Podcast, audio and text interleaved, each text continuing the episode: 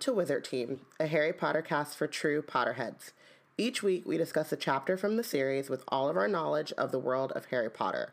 Be warned that this is a spoiler heavy podcast. I'm Robin. And I'm Bayana. We're really excited to go through all these chapters and discuss all of our thoughts and feelings about the book. Today, we are discussing Chapter 8 of Harry Potter and the Chamber of Secrets The Death Day Party. We have some announcements and reminders. We want this podcast to be interactive and want to know your thoughts. So please feel free to tweet along with us. Use the hashtag Wizard Team on Twitter to follow along. And we are on Twitter at We Black and Nerds because we black and nerds. um, have you ever wondered what it would be like to be black at Hogwarts? Do you want to write about it? Do you want to draw about it? Do you want to sing about it? Um, we're working on a project called Hogwarts BSU, a collection of stories, fan art, etc., um, illustrating what it would be like to be a black Hogwarts student. Um, the latest post actually just went out on Monday. Um, if you haven't checked that out yet, um, if you would like to submit, you can check out our website for guidelines um, and or email us at weblackandnerds at gmail.com. Love our blog, love Wizard Team. Have a few extra galleons lying around. We are recently on Patreon. You can check us out at www.patreon.com slash blackgirlsnerdout. And there are tiers, but anything that you're able to contribute to help keep this blog and this podcast up and running, we greatly appreciate. Also, subscribe to our newsletter. Every week we share nerd news and links to what's been going on. So if you want to be in the know, um, be sure to subscribe. You can go to blackgirlsnerdout.com um, and then sign up there. Or tinyletter.com slash BGNL, right? Yeah. Right. Awesome.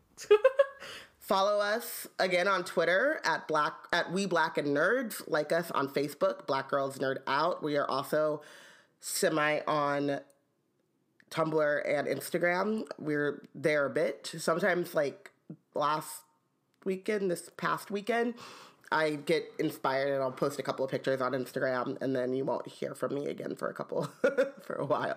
But you know Instagram needs like a deck, like tweet deck or something. It would make it much easier to even like Yes. want to do it. Because you gotta sign out, Yeah. sign back in.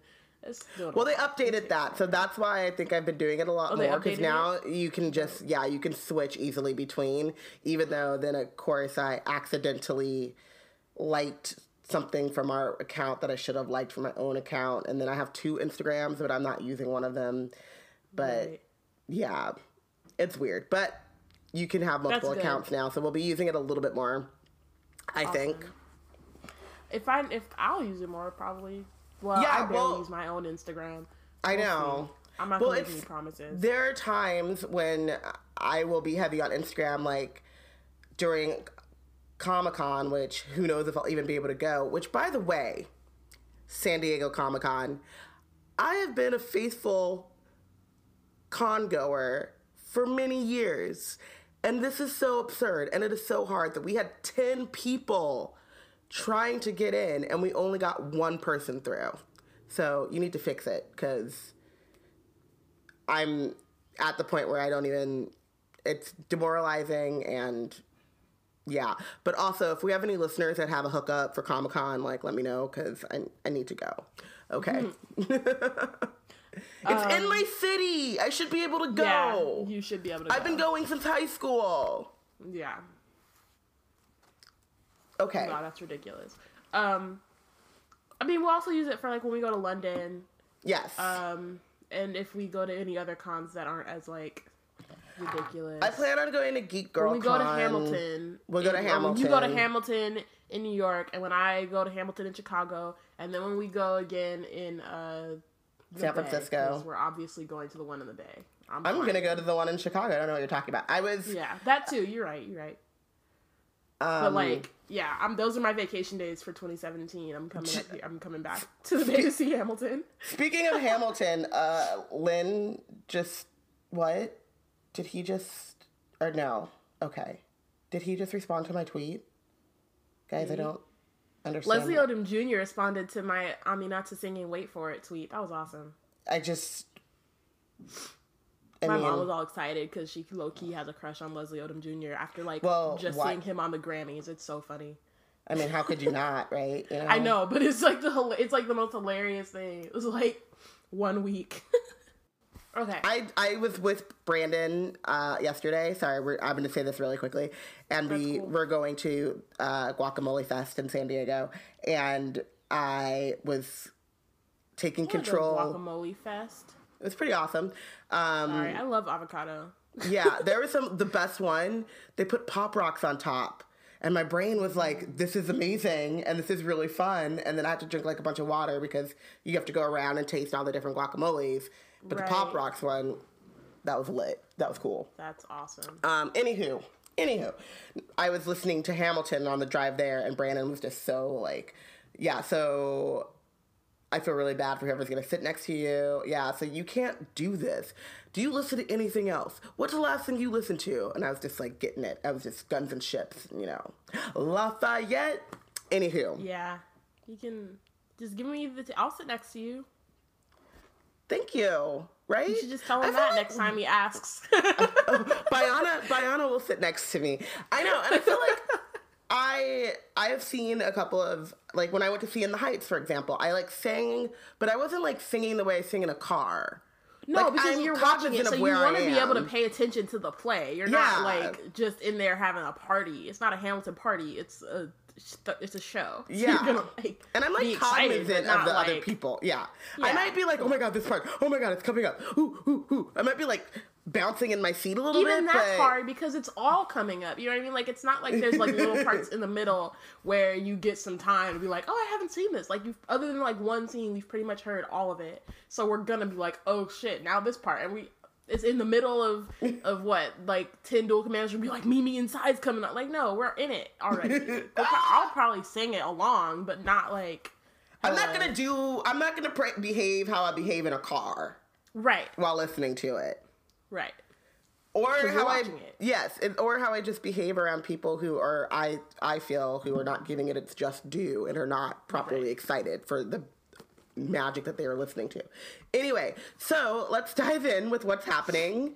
Um, Um, we we'll have some really quick, uh, like really quick news before we go, and one of them kind of segues into our Black Wizard History Month, so that's cool.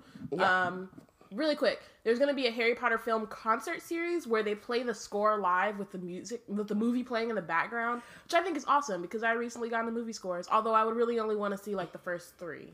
Please come to the Hollywood Bowl. I can't think of a better place to do that at. Like It'd be so awesome. Because at the Hollywood Bowl, you can like picnic, you can bring your own food in, your own drinks, you can bring your food and your drink. Right. And then hopefully it would be like the Los Angeles Philharmonic, which is one of the best. So good. So yeah, I'm excited. Um, I think that'll be Jo, Jo and Chamillionaire from Ridin' Dirty fame. I don't know if you know Chamillionaire, but if you I feel like forgot who he black was, and nerds, so but still, I was like, oh yeah, yeah. Chamillionaire did sing that song. I mean, he's from so Um, long ago. It was just kind of so, like, wait, yeah. where did you come from, bruh? Yeah. So Jo has had some um, Twitter beef with a particular person in L- London, and she's been called names and whatever. But you know, she's Jo. Don't like just don't try to get into a word battle with Sh- Shakespeare. Like, what are you doing? Like, you're going to get smashed. So. Recently, the uh, someone had some hateful words, and Queen Jo tweeted, "They see me rolling." W or R O W L I N. And Chamillionaire, I didn't. Do you have it up? I don't have it up with on. Yeah, it was they see me Chamillionaire rolling, they hating, and They then hating. Chamillionaire was like, he said basically he said he was gonna write they see me trolling, but she already got it, so it was cool. Yeah. Mm. and then she said a kiss face emoji and a fist emoji, which I thought was hilarious. Just Um, like I said, it's random. It was funny. It's real. was real news. funny. You probably all saw it, but it was hilarious to me. and just yeah, just if in if some friendly advice, some friendly remind a friendly reminder. If you are gonna like go after someone on Twitter, make sure they're not one of the best and most clever writers because they'll get you. So just like Um, Yeah. just be cool. Be cool, fam. Just be cool. Be cool. um, okay. So last piece of news. Um, this okay, so this is actually kind of late. I think I think this interview went out like a minute ago, but I like favorited it and then only got a chance to watch it like last week at some point. Um, but so there's like this um interview for it was Alfred Enoch, um, aka Dean Thomas. You know, I mean he's Bay, but also just in case you weren't aware, he's also Dean Thomas in Harry Potter. Um, he was like you know doing the whole like interview circuit thing for How to Get Away with Murder, which just started up, up again um, on HuffPost, and he like towards at the end of the what's it called at the end of the interview he like sorted all the How to Get Away with Murder like characters, and it was awesome. And I'll find a link and tweet it from our account instead of just mine. But it was awesome, and I was very excited. Also, he said some like cool things about um, Black Hermione and yeah, he's just awesome. He's Bay. And he didn't He have to. have to shut up. I didn't have to Also- denounce him and all his works, and that made me really happy. That- also, that's always like, huh? Emma Thompson. Emma Thompson, yes. A We didn't have to to denounce her and all her works either. It was awesome. And I love when you don't have to do that. Like, you sit there like, oh god, what they're they gonna say? What are they gonna say? And then it's awesome, and you're just like, fuck yeah. Well, Emma Thompson has this uh, reputation of just saying whatever the fuck she wants to in the first place. so, which is one of the reasons why I love her because she is literally. If Emma Thompson is being interviewed, you need to just watch it because you don't know what's going to happen, but you're going to laugh. Like she's so funny and smart, and she's just so funny. But then. On the flip side of that, there is this you don't know what she's gonna say. Like you can't you cannot predict what she's gonna say. So that gift set that I saw, someone posted on Tumblr and then I reposted and I posted it on Twitter as well. Um, where she was basically like, "Hey man, the academy's full of old white dudes and we have t- two options. We either let them die or we kill them off slowly." So she's like, you know, there are some options that we have. I just think we haven't explored all of them. And I was like, bow down. Yes, that is a valid point. It's true. Yes. So let's get into um, Black Wizard History Month, shall yeah. we? You brought in Emma Thompson, which was fine, but that's how I was gonna segue. Oh. Because Dean, it's Thom- really not a big deal at Dean all. Thomas was sorting and talked about Black Hermione. And let's get into Black history. History. so this is the last um, Wednesday or episode of Black Wizard History Month. Um, so as you have known since we've been doing this in February, or since the beginning of February, we are spending 20 minutes talking about one of the explicitly black characters in the books, and today we're going to talk about Dean Thomas. Um, we'll see if it if we can keep it to 20 minutes. I'm going to set the timer though. Um, Yes. There's just like way more on Dean than there is on anyone else, pretty much. Um, Dean is wait, why did I definitely our- That was not necessary. Sorry. Dean was definitely is definitely the character that we know the most about. Mm-hmm. I'm going to just jump in with personality and traits, and then Okay, we can go from there. Um, what's this plus 20? Math is hard. Okay, never mind. I got it. I can just do it if you want. okay. I did it right now. I'm good. All right, start. Okay. So Dean um, is described as being open-minded, brave, and loyal. He was on the Gryffindor. He was in. He was sorted into Gryffindor along with Harry, Ron, Seamus, and Neville. So that was his year. He's in the same year as Harry Potter.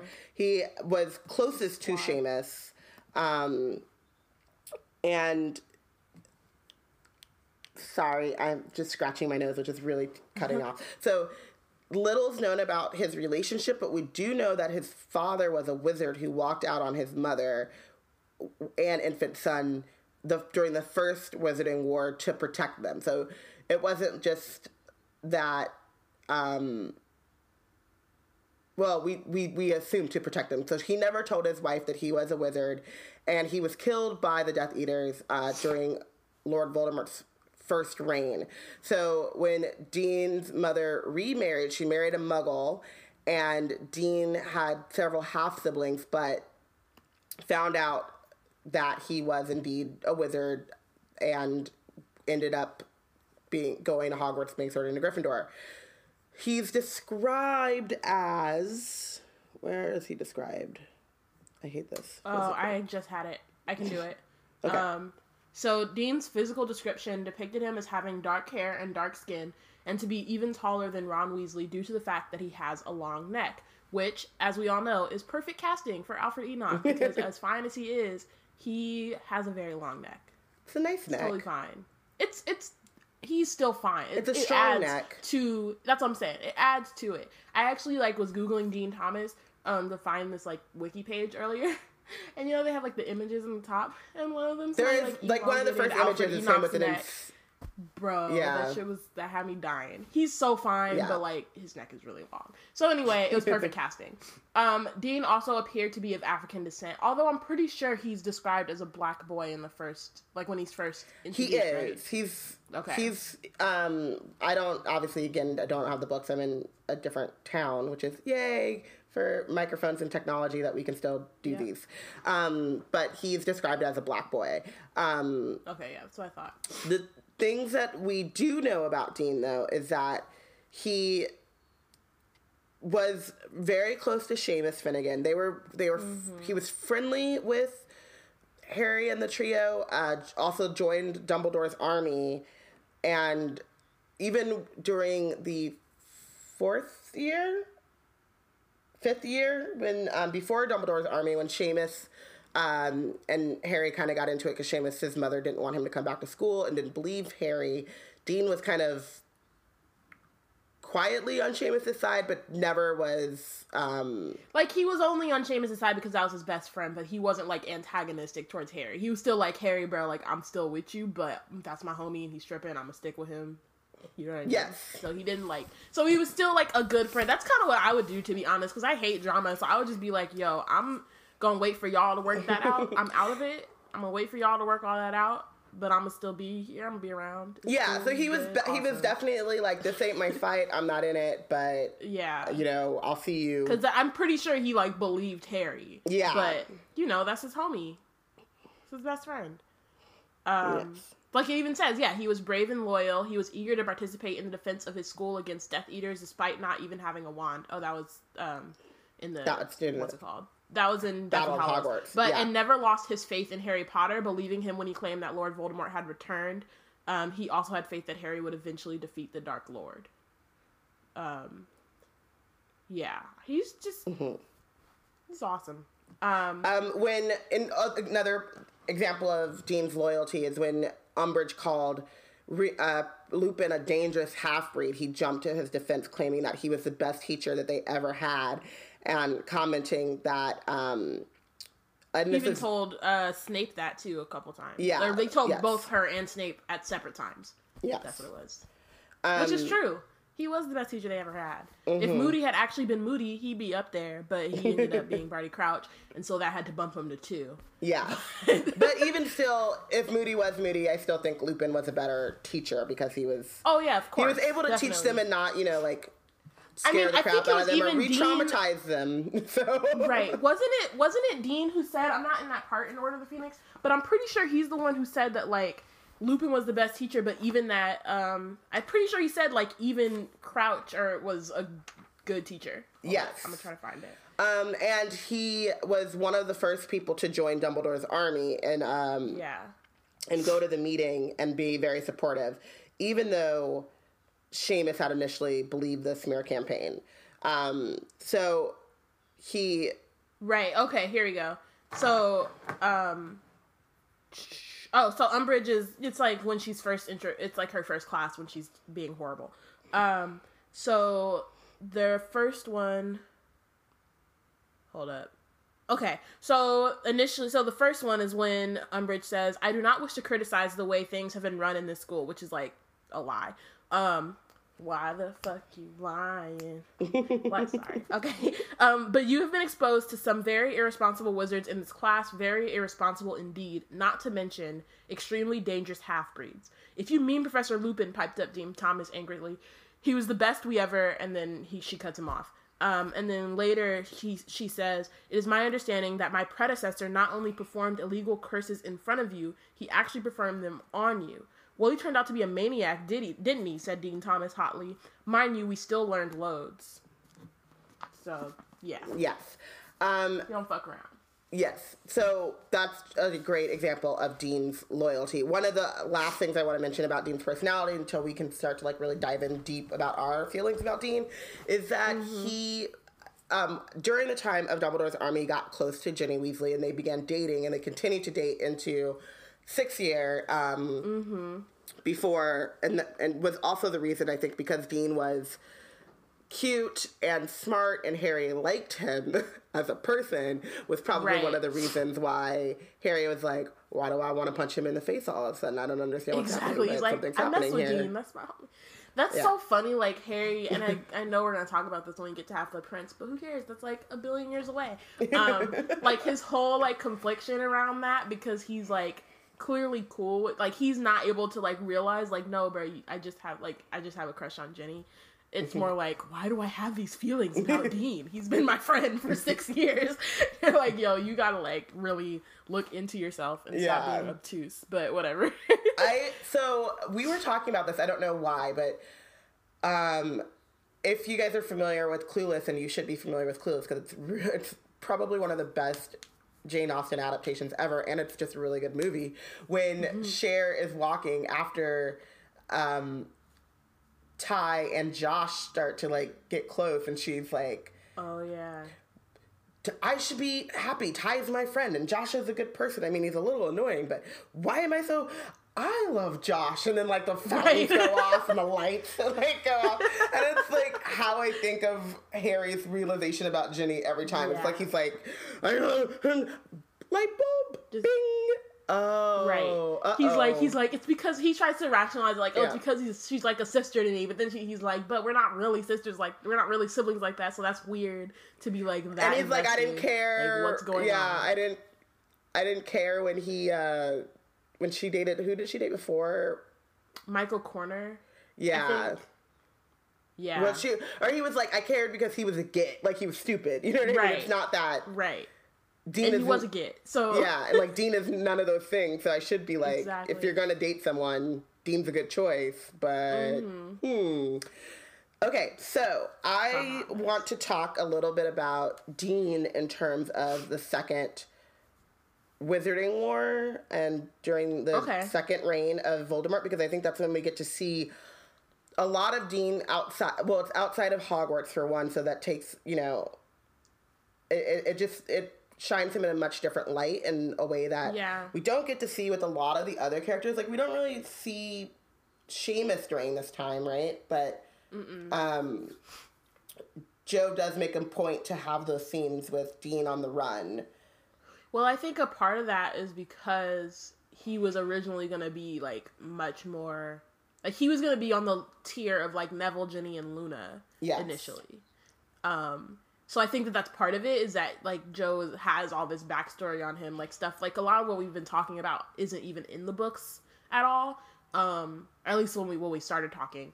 Um, and so she has all these ideas of like who he is and so i think it was easier probably for her to then put him in the deathly hallows and it makes sense and it be you know what i mean? But yeah so i think that's kind of part of it is that so then it doesn't feel weird when he just is like in deathly hallows because not only has he kind of been around as like a back character but the way that she writes him it's in a way where you can tell that like he's not just some like two-dimensional um like background character um and that's like one of my biggest things like i talk about the order of the phoenix movie all the time but of the deathly hallows movies if you're gonna split it into two you got an extra two hours to tell this story where the fuck is dean thomas also where are the tonks Seriously. you know just Seriously. digress. well, I also want to. I also think the one scene where we see where Harry, the trio, and Dean, and they collide. They they cross paths, but I don't. Do they even get to talk then? I don't think so. the first time no The first time, they just kind of overhear because i think they have the extendable ears or something yeah, and they think they that just they're happen to out. camp near each other Yeah, so they're kind of um, in the vicinity of each other, but they're both on the lookout for snatchers and things. So they're able to kind of eavesdrop in on them and realize, oh, they're not. They at first they thought they were snatchers or people to be worried about. So one thing I think that's very important about that scene is that it also shows the.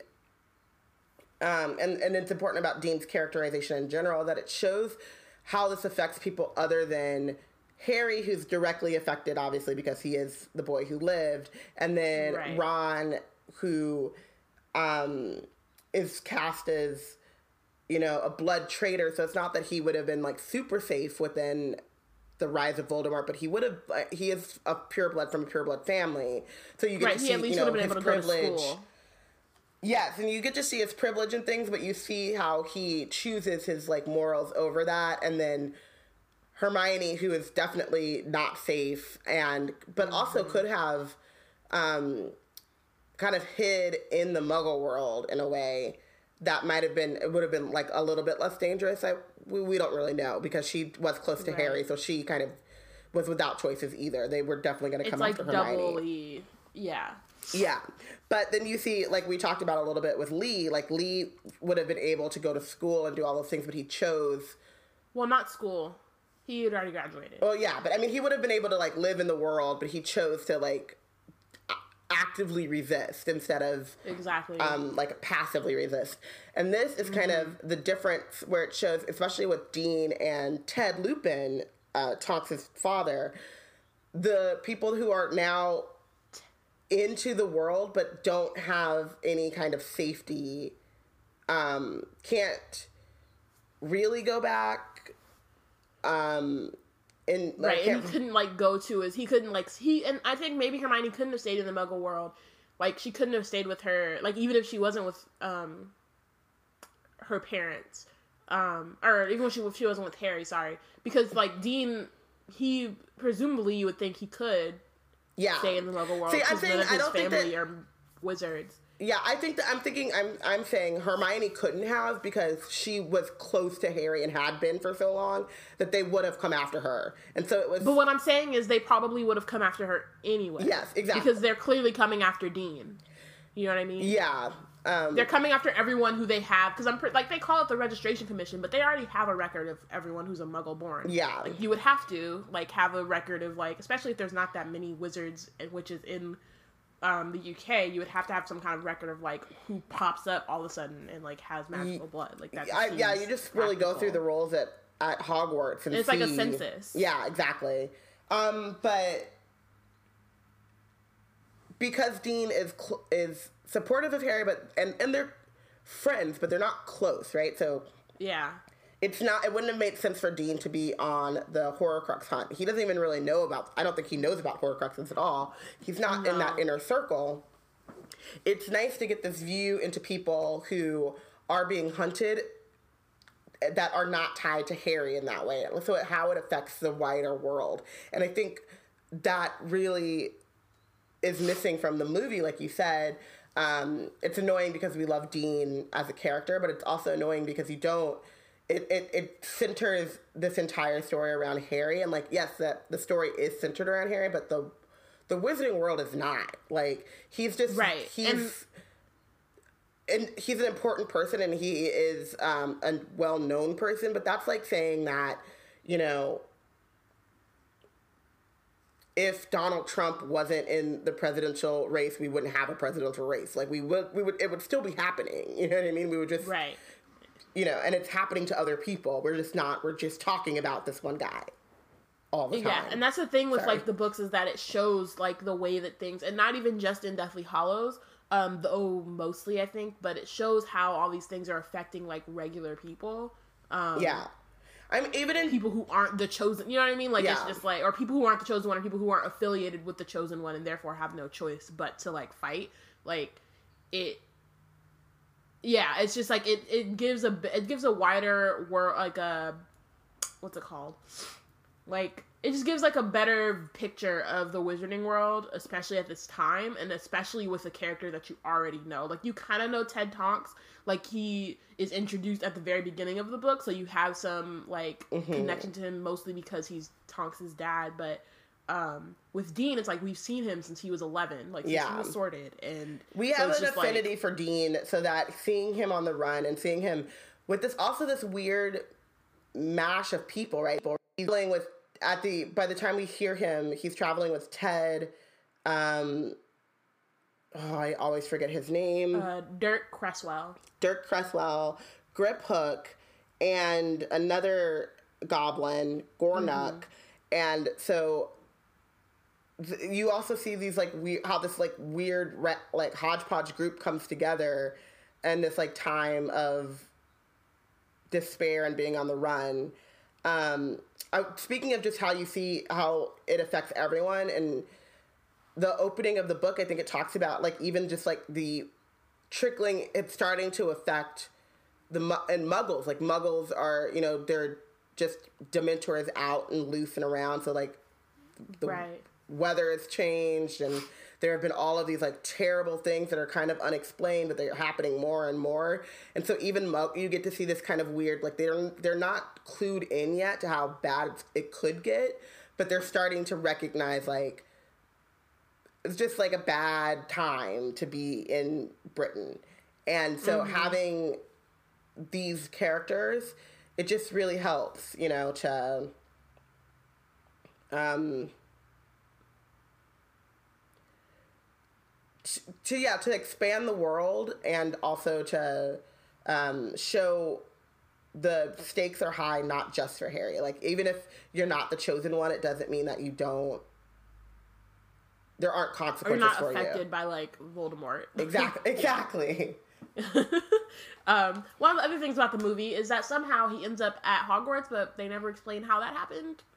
In the book, he sneaks back in, correct? Or no, yeah, he, he comes back in with Luna. Yeah, yeah, he gets called with the DA thing, which they don't even have in the movies.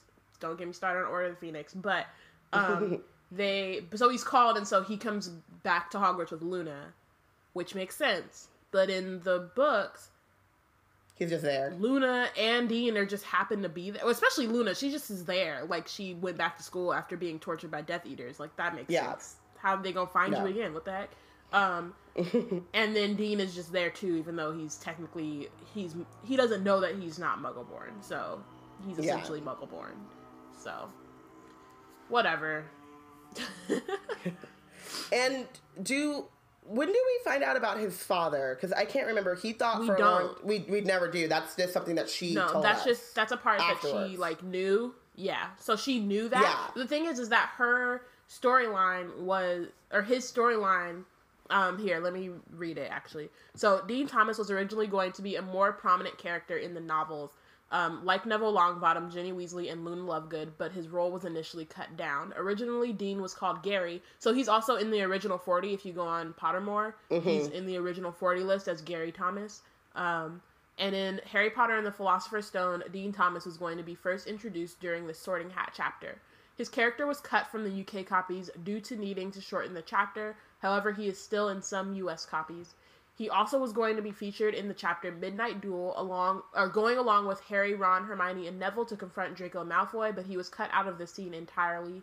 Um, after having cut Dean out so much from the books, Jo did not want him to go unnoticed in the films, and when the film version of Harry Potter and the Philosopher's Stone, oh, I'm snoozing. I'm, t- I'm hitting snooze. Um, okay. So um, after having cut Dean out so much from the books. Um, Jo did not want him to go unnoticed in the films, and when the film version of Harry Potter and the Philosopher's Stone was in production, she blew away director Chris Columbus with the amount of information she had on such a minor character. In Harry Potter and the Chamber of Secrets, J.K. Rowling had originally included Dean's back or yeah, Dean's background story, which explained about his muggle-born status and his father being a wizard, but it was cut out again as it was unnecessary content. Um, Jo has said that she believes she swapped developing Dean Thomas to develop the character Neville Longbottom instead, as he was more relevant to the overall plot. Dean later some plays a somewhat larger role in Harry Potter and the Half-Blood Prince, where he becomes G- Ginny's boyfriend and a member of the Gryffindor Quidditch team, and Harry Potter and the Deathly Hallows, where he is on the run, kidnapped, and rescued. So the idea of having his part reduced so much, and um, it really I think shows kind of why people why Dean has such a good fan base because he does feel it still comes across. It, yeah, it comes. He comes across as having um, a lot of characterization, even though it, you know a lot of things don't. really He's around, a lot of things don't really happen, but he does. He feels right. more fleshed out than say Seamus does, and Seamus seems like. Um, in both the books and the movies very like a narrow minor character, and Dean feels like Mm-hmm. a minor character, but there's something more there. So, um, I I think that that's important to Yeah. show, and I think as a um, black wizard, uh, we don't see again. It's not race isn't talked about so explicitly. It's more about blood status, but I do think that it's kind of an interesting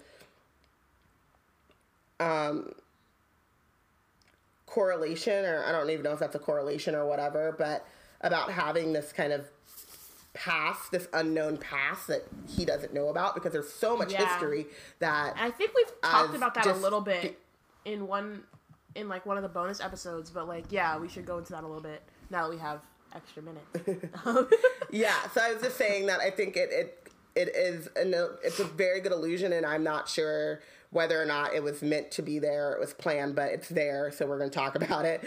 Even if you don't plan it, doesn't mean it doesn't exist. But the fact that he has this part of his history hidden from him that he won't really know about, um, and that it's very hard to find out about because for all he knows, Right. uh, it's, I guess unless his mother decides to you know, tell him about his actual real father, and she doesn't know that he. She well, never she doesn't knew. know that he's a wizard. Exactly. But unless they go see um Henry Louis Gates exactly unless he goes on finding your finding roots, your roots, man. and or even like you know. Sorry to do this, but the Hogwarts guidance counselor Iyanla had an episode where she, where someone found out later that their their father wasn't who they thought it was, and how it was ruining the family, and but you know, so you could go on either uh, finding my wizard roots with Henry Louis Gates or Iyanla fix my wizard in life on the well, fixing your life isn't gonna. Didn't they cute. find out about the father before they called Iyanla?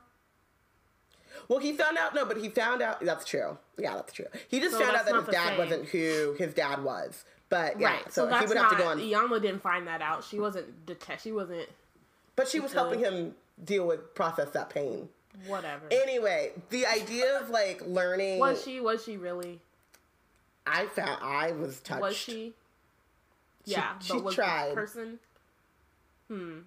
She tried in her own Iyanla way. Hmm. Sure. Anyway, she acted like she don't watch the show with me. She all up in it with me. Um, I watched some of it. I don't even know if that's an episode that I saw. I only Okay. watch it when you come and take over the television. Times with my auntie. With my mom. Yeah. Bonding time with my auntie. Anyway, I, the point is, is that there is something, um, kind of, especially black, I guess, specifically Yeah. black about this idea of having this part of your history that you will not know. Um, and even if you do a lot of searching and like figuring it out, it's it's going to be a little bit like, well, you know, my mom said that my real dad is this guy and this is his name, but is that his real name? Did he hide his Right. name? You know, like, did he tell me his real name? And not out of malice either. That, and we know this because of Jo, but just because of Mm-hmm. um, safety. It's he didn't he didn't want to you know put them in harm's way, and I think Right. that is a very interesting thing to deal with and i've kind of like been thinking about this a lot more since i have been watching more finding my roots um, and just and, and in general like talking to you know thinking about my grandparents and stuff as they age this idea of like we can only go back so far. And we don't know the stories of these people that act like did a lot to shape our current situations and where we are. And dean's father is like that for him because without dean's father being who he is he wouldn't probably have wizarding magical abilities without dean's father um, sacrificing himself, he would have had a very different upbringing too. And also, he made the choice to then also sacrifice his family uh, or give up his family so that he could go. And from Jo, we know that he fought against Voldemort, but still, Right. he he did leave them so that they could be safe. Safe. Right. So like even if his father had been around, would they have would he have been safe? Maybe he would Yeah. have been killed by Death Eaters. Maybe As he maybe would, like Harry it- Potter. yeah, or kind like of. like they tried to do with Like Harry Potter. the uh, yeah, like the intention for Harry Potter. Um And that's also just So, really yeah. sad because you have to think about all of the non Harry Potter's. You know, like Harry Mm-hmm. was specifically like Voldemort was very specific that he wanted to kill Harry, but Right. two things. It always struck me that he decided it was Harry and not Neville because it could have been Neville. But um, Yeah. that there are all of these stories of you know torturing fam- families and what they did to Evan Neville's parents. And I think Hagrid at one point says no one knows why he went after a baby. Probably just because he liked killing by then, even though we know Right. we actually know that it was very specific. But so was it a Death Eater policy to not kill children and just bring them up under their fascist ways, or you know? I mean, but is there a lot of I'm like these think, unsung like- Potter babies? Well, I know there's like a moment in Deathly Hallows when um it was like after Godric's Hollow when like um Voldemort has like this flashback, but Harry's like connected to his brain, so he like sees it of like night when he goes to kill his parents. And there's like this kid who runs up to him, um, and it says something like "nice costume" or something, and then the kid sees his face and gets scared and runs away. And Voldemort has a moment where he's gonna like kill the kid just because he wants to. So I like that's the thing is like I think like maybe some Death Eaters would just leave Harry if it wasn't like the prophecy. If it was just like we got to kill the Potters, maybe some Mhm. Death if they if he had sent a Death Eater, maybe they would have like left Harry there. Mhm. And I'm sure there's plenty of like orphan kids who like don't have a who don't have parents because of like the first Wizarding War or whatever, and Voldemort. Um, but I also think at some point he probably was killing babies. Yeah, Like I wouldn't put it past him to do It that. reminds like- me of. It reminds me when you were saying that of the Doctor Who episode, um, where they go back for the family Slitheen, and it's just the one girl, and she's like, you know, this woman came in and I almost killed her, but she said she was pregnant and blah blah blah, and he was like, because you were feeling bad on this or sentimental this one time on this one day she happened to live, but what about all the other people on the days that you weren't feeling sentimental, you know? Right. So that kid that ran up to Voldemort caught him on Well, he was on a mission. It wasn't Yeah. even a good day. it wasn't He I was gonna just I know I almost said caught him on a good day but I was like oh he then goes on to kill two people so All right, Okay. it's done. So that was our, our piece on Dean Thomas. I feel like we should have like an extra bonus episode for all of the Black Wizards um maybe but I because I could talk about this for a long time. I find Dean's story very interesting. But we are also on a mission and our mission is to go chapter by chapter through these Harry Potter books. So chapter 8 of Harry Potter and the Chamber Secrets Death Day Party. Um, sorry, one second. um. Whoa. All right, I'm ready. This chapter's not. Okay. Nah. It's pretty. It's a it's a decent length of a length, chapter. Yeah, but it's not Um, terrible. Yeah. Oh, I just noticed that we benched the same person. Um anyway, Okay. so we're now in October.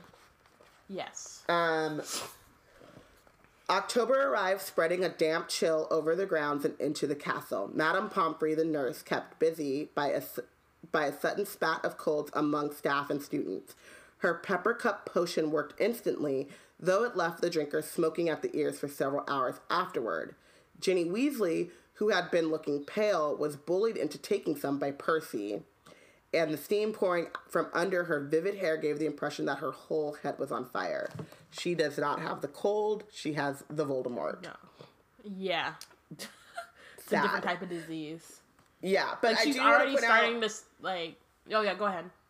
Oh, I I was just gonna say really quickly that um, there is another part later. I'm not. I this is the problem when I read too many chapters ahead, um, so I try not to. But Percy and Ron get into a spat later about Ginny and about looking out for her best interest, and I think that this is a very uh, sm- quick little nod to how much the Weasleys her older brothers look out for her and care about her because he it's like he bullied her because she knows she doesn't have the cold but for him he's like you don't look well. You need to go like you probably have a cold. Obviously he doesn't know that she's being like possessed, right? possessed.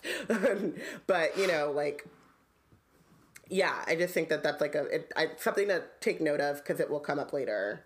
Um, Right. and it's just and it's like while just- they're also trying to like let her do her thing because obviously she's not around as much. Mm-hmm. Um, like I wonder if she even has like friends right now. Like I know she's really popular later on, but this particular book because she's going through it with like her own insecurities and then plus Voldemort. Like I don't know. I know like for me when my siblings so like i mentioned at one point that like i've you know like we kind of switch off because we're kind of close in in terms of going to school together so like when i was a senior in high school my brother was a freshman and so when he first got to the school we hung out like he would hang out with me and my friends and then when he was a junior in high school and my sister was a freshman she would hang out with him and his friends until like you know until they got their kind of footing and like Yeah. yeah got their own group of friends and like felt like stable in the in high school. Whereas like here they kind of just look out for Ginny but they she's still and i think a part of it is that they know who she is regularly and so they're not worried about her in that way. They're like oh she's fine. She's probably like mm-hmm. chilling with her friends and they don't want to be in her way. But yeah, percy at this moment is the only one who's really like paying attention to the fact that she looks weird and is like acting weird yeah. than- So they're trying to let her, you know, find her like get acclimated, like you said, and um, it's also because the way that Hogwarts works, you're broken up. You know, they have double herbology with the the Hufflepuffs. You know, like you're broken up by your year, but also Classes, exactly. classes and stuff. So they're seeing her in the common rooms. They're seeing her at breakfast and at lunch and at dinner probably. But um, there is something to, like you said, like giving her her space and make you know, and also they know like Ron knows that she has this weird crush, like starstruck thing about Harry. Um, so he probably wants to, you know, a not, you know, and Harry's been there for a month, so they probably have like, she's been hiding away from Harry for that long, so he probably Right. wants to like, you know, save her from that and save Harry from that awkwardness too. You know, like my sister has a, you know, whatever for you. Um, I do think though it's on it's honestly really interesting because I didn't think about this. When I whenever I start a new school or start any new thing, I spend a lot of time by myself. You know, I huddle in the corner. I usually like Same. eat lunch by See, myself don't have on an a older book. sibling to take me to lunch. yeah, exactly, exactly. I mean, I do have one, but we were different. Like we were never in school you were together. so far, yeah. Yeah, I mean, in junior, I think in elementary school we were together, and he, uh, we didn't even have the same lunch breaks or anything. Like he couldn't like help me hang out with his friends. It was like, make sure you don't get on the bus with without her. Like just make sure she's on the bus. Like that was the only time he saw me. Mm-hmm. But there is like all, at the same time though, if we were if it was you and me, you know, and you were sitting down with a book quietly, I would be like, that's how she p- copes or processes, or you know. Mm-hmm. So, um, it's interesting because I don't know what what we don't know anything about Ginny as a younger person. So, but she did always seem kind of quieter. Um, well, Ron says earlier that like it's weird that she's acting this way because she usually never shuts up. Just in general, she's usually like a more like yeah, vivacious person, and we even see her a little bit in what's it called, Sorcerer's Stone, and she's just like, "Can I go see your mom?" Like she's like a regular kid. Um, Yeah. And then after this, we see how So, she's yeah, like it popular and like more more outgoing, which I think is why. Like I feel like if she was initially introverted, they would be less worried about her now, or Percy would at least. Mm-hmm. Like Percy would, because he's the one who, like I said, who's really paying the most, the closest attention right now. Um, yes, like I think they would be less worried. But if since she's technically like extroverted and is supposed to be like more outgoing, then I feel like that's why Percy's like, "What's going on with you?" Mm-hmm.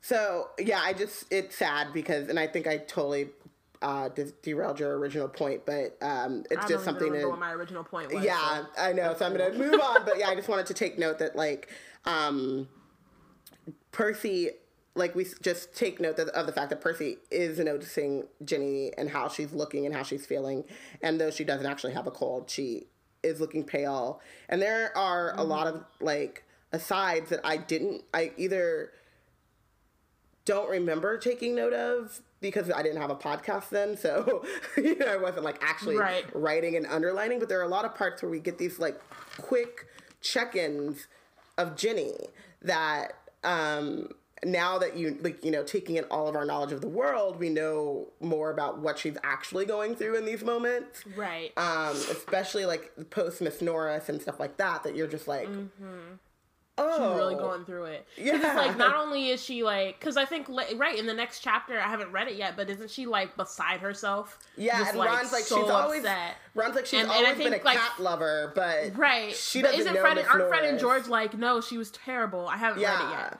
But Yeah, they're yeah, just like yeah. she was she was horrible, like don't feel bad, like you're totally fine. And she's just like, no, but it's because she knows that she actually like attacked this. It's not that she's a cat lover and she feels bad. Yeah, that it's not Right. that she's It's a cat because lover she's and like, she feels shit, bad. That I did this. I did that. Yeah. Yeah. Um, and so raindrops the size of bullets thunder down on the castle and high, um, on the castle windows for days on end. The lake rose, flower beds turn muddy. Hagrid's pumpkins swell to the size of garden sheds. Damn. Those pumpkins, man. And yet, through all of this, Oliver Wood remains without chill. Nah, So-. His enthusiasm for regular training ses- sessions had not dampened, um, which was why Harry could be found late one stormy Saturday afternoon, a few days before Halloween, returning to Gryffindor Tower drenched to the skin and splattered with mud. So, Fred and George, or even aside from the tr- wind and the rain, it hadn't been a happy practice. Fred and George had been spying on the Slytherin team. Hashtag Weasley Spygate. They're channeling their inner uh, patriots and had seen for themselves the speed of those new Nimbus 2001s. They reported the Slytherin team was no more than seven greenish blurs. Um, so as Harry's yeah. going up towards the castle, towards Gryffindor Castle, he crosses paths with nearly headless Nick, the ghost of Gryffindor Tower, who was staring morosely out of the windows, muttering under his breath, "Don't fulfill the requirements, half an inch, if that." Um, hello, Nick, said Harry. Hello, hello, said, said nearly headless Nick, um, starting and looking around. Um, you look troubled, young Potter, said Nick. So do you, said Harry. Ah, nearly headless Nick waved an elegant hand. A matter of no importance. It's not as though I really wanted to join. Thought I thought I'd apply, but apparently I don't fulfill the the requirements. But you would think, wouldn't you? Um, he erupted suddenly, pulling the letter back out of his pocket. Is it a ghost letter? I'm curious about I that think because he can't so. pick up. That's so weird. They have like ghosts like Because he says he says a transparent letter as he spoke. So, yeah, Did it's he? weird. Yeah, in the first, you look troubled, young Potter said Nick, folding a transparent letter and tucking it inside his oh, belt I missed that part. That's so Yeah. weird. It's That's weird, kind of right? awesome, but it's weird. Okay. Um, but you would think, wouldn't you, that getting hit 45 times in the neck with a blunt axe would qualify you to join the headless hunt? Oh, Oh, yes, yes. said Harry, who was obviously supposed to agree. I mean, He nobody is so wishes- damn sweet. he's like really um what's the word um uh, I'm this isn't the word I was looking for, but he's like very aware of like Yeah. or like cognizant of like people and what they clearly like and the reactions that he- needs to give them to like help soothe them or you know like make them feel exactly especially people who who is who aren't his like best friends if they're like his best friends he's like nah bro like you're tripping depending on situation but for anyone Yeah. else he's like oh okay yeah um, he I mean the nobody polite wishes response and he gives it Exactly. um, I mean, nobody wishes more than I do that it had all been quick and clean, and my head had come off properly. I mean, it would have saved me a great deal of pain and ridicule. However, um, he opens the letter and reads furiously. Um, we can only accept huntsmen whose heads have parted complete parted company with their bodies. You will appreciate that it would be impossible otherwise for members to participate in hunt activities such as horseback, head juggling, and head polo. It is with great the greatest regret, therefore, that I must inform you that you do not fulfill our requirements. With very best wishes, Sir Patrick Delaney Podmore. Um, real quick, because I'm reading uh, Order of the Phoenix. Um, I wonder if he's an ancestor to Sturgis Podmore, who's in the Order of the Phoenix, and then he like goes. I think he's one of the people who gets attacked at the Department of Mysteries or whatever, Ooh. and he like disappears and shit. Ooh. Yeah, because I like I was reading it and he was just introduced. Where kind of I guess now a couple chapters where before where I am, and so when I was reading this, I was like, I just read this last name. Um, that would be awesome, even though Sir Patrick is an asshole. Um, Yes. Um, Um, half, half a an skin inch and of- inch of oh, sinew. Oh, half an inch of skin and sinew holding my neck on Harry. Most people would think that that's good and beheaded, but oh no, it's not enough for Sir properly decapitated Podmore. That is a sick burn. So, um, um, oh, I wrote shade. I was like, um, so nearly headless Nick takes several deep breaths and then said in a far calmer tone, "So, what's bothering you? Anything I can do?" No, said Harry. Not unless you know where we can get seven seven free Nimbus 2001s for our match against Slit. The rest of Harry's sentence was drowned out by a high pitched mewling from somewhere near his ankles. He looked down and found himself gazing into a pair of lamp like yellow eyes. It was Mrs. Norris, the skeletal gray cat who was used by the um, caretaker Argus Filch as a sort of deputy in his endless battle against the students. You better get out of here, Harry, said Nick quickly. But um, he's got the flu and some. Uh, he says Filch is not in a good mood. He's got the flu and some third years accidentally plastered frog brains all over the ceiling in Dungeon 5. He's been cleaning up all morning, and if he sees you dripping mud. Right, said Harry, but he wasn't quick enough. As Filch burst suddenly through a tapestry to Harry's right, wheezing and looking wildly about for the rule breaker. Filch, real he shouted. Oh, Re- um, so he's drawn to the spot by the mysterious power that seemed to connect him with his foul cat. Like he, like even though we'll we'll find out literally in like two pages or whatever that he's a squib, like, or at least it's hinted at that he's a squib. Um, there's some kind of weird connection, like magical connection between him and uh, Mrs. Norris. That's like really interesting. Um, Jo has written that Mrs. Norris, Mrs. Norris is a familiar, which is sort of like a magical. Um, she doesn't use them. It's the only place where uh, it's used. But she says, and I don't think she says that Miss Norris is a familiar, but she But is it's like, a similar. the closest thing, yeah, Yeah. to it. Um, because it's the only place that she actually uses this in the world. So she doesn't really include this kind of magic in her world, but the Right. idea that they are very connected and that um, Mrs. Norris is able to like really. It, it's more than just a pet owner relationship. It's more of a friend to friend relationship, and she's able to really be connected to Filch, and so he always. It's kind of like I think I, I like to think about like the magic that twins have. Which, if you ever talk to twins or if you're a twin, like I'm so fascinated with twin magic.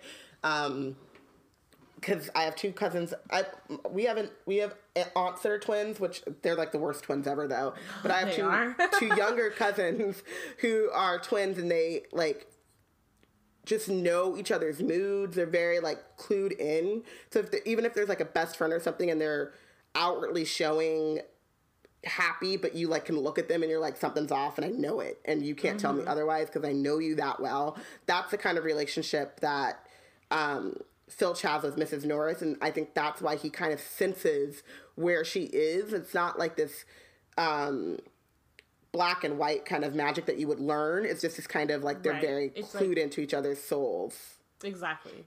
Yeah. So Um, which sucks because they're also terrible. So, like, it would be great if they were like so happy and loving and like nice exactly, people, and but great people, but they're not. crappy cool. people can also have you know crappy. I mean, and soulmates. we find out in a little bit why Filch kind of is the way that he is. Um, yeah, but which is also um, another thing. Yeah. Um, filth, he shouted. Um, mess and muck everywhere. I've had enough of it. I, I tell you. Follow me, Potter. Um, so Harry like waves gloomily to nearly headless Nick and follows Filch back downstairs, doubling the number of muddy footprints on the floor. Um, he goes inside Filch's office, the, um, a room that is ding- dingy, um, windowless, lit by a single oil lamp dangling from the low, the low ceiling. A faint smell of fried fish lingers about the place. Um, I had to underline that. Sorry, Uh-huh. to, uh, I had to underline the faint, faint smell of fried fish because that's a black thing. Yeah, it is. Um, Just like old black but- man. Wonder if he could also smell collard greens. Sorry, go ahead. right. I'm not claiming Filch though. Um, no, I'm not claiming. I'm not. No. No, No, but he could be. No, no, I'm just saying that's like an old. It's like It an is. old man. No, it totally is. When I said fried, when I smell, when I like saw fried fish, I was like, but fried fish smells good though. Um, but okay. um, so wooden filing cabinet cabinets stood around the walls from their labels. Harry could see um, that they contained details of every pupil Filch had ever punished. Fred and George Weasley had an entire drawer to themselves. I'm no, I'm one like you know the Marauders have a whole ass like wall. Cabinet. He, he, they have more than one cabinet. They have to. And there's like a minute, a moment in Half Blood Prince after like my least favorite chapter of the entire series, um, Sectumsempra, when he gets um, I just hate. Oh my god. Anyway, um, when he's like putting attention and he has to like, and Snape is like has him going through the files and like recopying them or whatever. Um, and there are like a bunch of. And it says something like, "Oh, now I need to find it." Sorry. Oh It's- God, here we go. Sorry. It, it, I know. I feel like I know where it is. I'm like, I don't know like exact pages on these books, but I it like These books are weird. by Anna's familiar, and she's clued into them, and they talk to her soul, and because so I'm she like knows I know. She like can feel her way. specifically. Um, she can feel her way to the spot that she needs to be. Watch as she opens a brand. well, because I know like it's not specifically like one chapter. Sometimes I know the name of the chapter, or sometimes I know like the chapter after it. If that makes sense. Maybe it doesn't. Okay, but I want to say while she's looking for this, Yeah, that go ahead. having a entire drawer to themselves, i wrote a smiley face and put goals. Hashtag goals. Squad goals, life goals, all the goals. Because, and I'm not here yet. It's something that I'm kind of working on. But even if there's someone terrible and they don't like me, I feel bad about it. Like I want them to like me or whatever. But when there's someone terrible like Filch and you make their job harder, it's like nice, right? It's like it's this little mm-hmm. moral victory that Fred and George have taken it upon themselves to stand in for the student body and say, if you're going to be terrible to us, well, let's make you work for it. Let's like Right. if you're to hate us, let's give you a reason to hate us. Therefore, here's a drawer full of things. She Right. found Okay. spot. I found it. It actually was in Sectumsempra. I forget these chapters are like longer than other ones. Anyway, um, what's funny is at the end of this. Sorry, never mind. I'm not even gonna get into that. So, um, No. they go to he goes down to Snape's office and um, Snape says, Mr. Filch has been looking for someone to clear out these old files. They are the records of other Hogwarts wrongdoers and their punishments. Where the ink has grown faint, where the cards have stuff have suffered damage from mice, we would like you to copy out the crimes and punishments afresh and make sure that um, they are in alphabetical order, placing them in boxes you will not use magic. Um, I thought you could stop start with boxes 1012 to 1056 um, you will find some familiar names in there which should add interest to the task. Um, here you see which is like we're just reading snape being horrible although in this moment he's justified. Um, he's totally justified. Um, he pulled out a card in one of the topmost boxes with a flourish and read james potter and sirius black apprehended using an illegal hex upon bertram aubrey. Aubrey's head twice normal size double detention. It must be such a comfort to think that, though they are gone, a record of their great achievement remains. Sorry, I'm I like pictured that as Alan Rickman saying that. Um Oh. so yeah. But- so it's like he's so as he's going through he just like see so they have like hella they have lots of records. Although maybe it's so many at this point that they're put somewhere else since the Yeah. boxes were since like they're you know what I mean like however long ago they went to that school what like 20 years no almost 20 years ago Mm-hmm. less than that but almost 20 years ago so His spot is not that um big so there's probably like another room where he just like keeps all his records of wrongdoers that sucks they need computers in hogwarts that would have been really Right? easy to redo And every time I'm just like, but there's an easier way, fam. Like even There when, is. even Even without magic. without computers, there were microfiche. Right Like th- the thing, you just take the picture. Like I had to do it. It sucked, but if you go, like, there's only so many, like things that have been archived on a computer. So at a certain point, like when you're looking at like historical stuff, you have to go to the microfiche where they literally just took a picture of a page and then you scroll through. And Right. it's like, but still, it's not handwritten and it doesn't go bad. It's, Mm-hmm. it's old and it could be easier, but it's there. Magic is Um, interesting. I mean, I yeah. And I also kind of love magic because the the reason why Filch is in such a bad mood is because third years accidentally plastered frog brains all over the ceiling in Dungeon Five. Like they were like I need to know that story, but also like it wasn't like they were doing it on purpose. They were, you know, learning. So Mm-hmm. Right, so um, um, Filch grabs a quill from the pot on his desk and begins shuffling around looking for parchment. Dung he murdered uh, furiously. Great sizzling dragon bogies, frog brains, rat intestines. I've had enough of it. Make an example. Where's the form? Yes. So he's not even like he's like mad at Harry, but he's just mad at like all these pent up things, which I think like while he's Filch is mad at terrible, his life, A lot of life. right? While Filch is terrible, like it's because he's such he's like he's had a horrible, and it's like not in the same way that Snape has. Um, while I think some things with Filch are like extreme, like you, sh- regardless of like how your life is going, you shouldn't have a desire to string up kids by their ankles on the ceiling.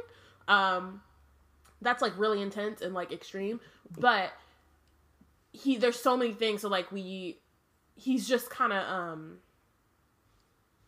he's he's resentful that he can't use magic and then he's in a place where like that's all that's happening and there's all these people like learning This- magic like how to do magic and he can't do it um on top of him having to clean up an entire magical castle and like keep it tidy and then people not really respecting his authority there's like a lot um piled onto that This goes into who I bench, and I think it's uh, chapter ten.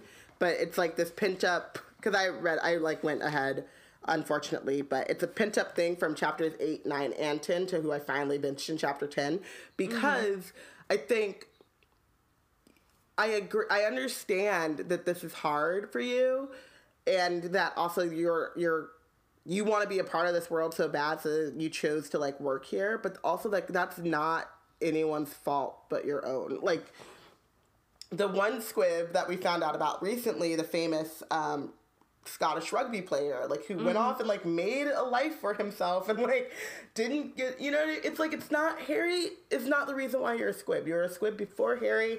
You'll be a oh, squib yeah, after Harry leaves. Like these kids like are not the problem, and so no of course not and i think should- that like you cannot be allowed to take it out on them. You sh- you can't. I'll be out like absolutely not. But I think that all I'm saying for this is like not to make excuses. I'm just saying like No, but I understand what you're saying, these are like his, ba- you know, like it's Underlying backstory. reasons, yeah, exactly, whether they're no, like valid total- or not. And then I also think a- that um, I also think like again we do see other like we see like Mrs. Figg and we see like other examples of squibs um who are able to you know do them um, versus like Yeah. being yeah versus being like Filch. Filch But is there is terrible. there is something. He also think- killed. He also killed Robin Catelyn Stark. So No, he didn't. He did. He didn't. He literally didn't. He he literally couldn't have. So Okay. Okay. Anyway, um name Harry Potter crime. It was only a bit of mud, said Harry. It's only a bit of mud to you, boy, but to me it's an extra hour of scrubbing. Um crime befouling the castle. Suggested sentence. Um, dabbing at his streaming nose, Filch squinted unpleasantly at Harry, who waited with bated breath for his sentence to fall. So he couldn't get some Pepperup potion? Maybe he's Right. too proud to go to Madame Pomfrey, but he should have done that. Um, but as Filch lowered his quill, there was a great bang on the ceiling of the office, which made the oil lamp rattle.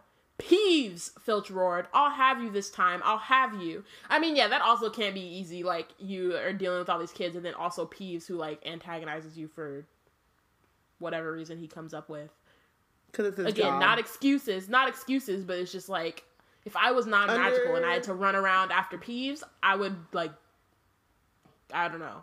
I would quit my job. not probably. excuses, but it is a it's a like because Peeves already gives like magical people trouble because there were other caretakers before Filch who Yeah. were wizards and witches and they had to deal with Peeves and that shit was like probably drove them to an early grave. And now Filch is like I doesn't mean, have any magic looking- at all. Even And Peeves probably knows that too. and even Hagrid, like Hagrid is a caretaker, um, the outside of Well, the Hog yeah. Castle, but you know, like he's he keeps the keeper of the grounds or whatever. But Mm-hmm. um, it's the same kind of like caretaking type of thing, and he also not the same way. He's able to do some magic, but he got his ability of magic stripped away from him. But he Right. doesn't react the same way. So yeah, it's not, not an excuse. It's just He like, also be sneaking low key. Hagrid also be He sneaky. does. He be on the low yeah, that's true. Like His, with his little umbrella. his garden shed size pumpkin. Right.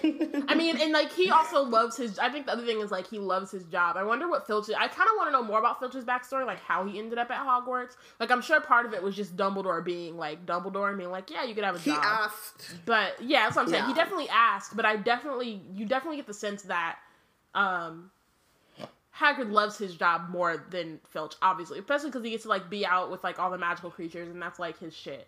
Basically, he loves that. Yeah. and then he likes kids. So they're like fundamentally different people, but also with very like similar situations. Yeah, and I'm like, as we're talking this out, I'm hearing a post forming in my brain about all of these kind of stunted adolescents in a way, and like Hagrid is Aw, stunted, but like in a happier way. I need a post for Tuesday. Shit. No, I'm not gonna take that from you. That's a really good one. That's a very good one. You need to write that. I do.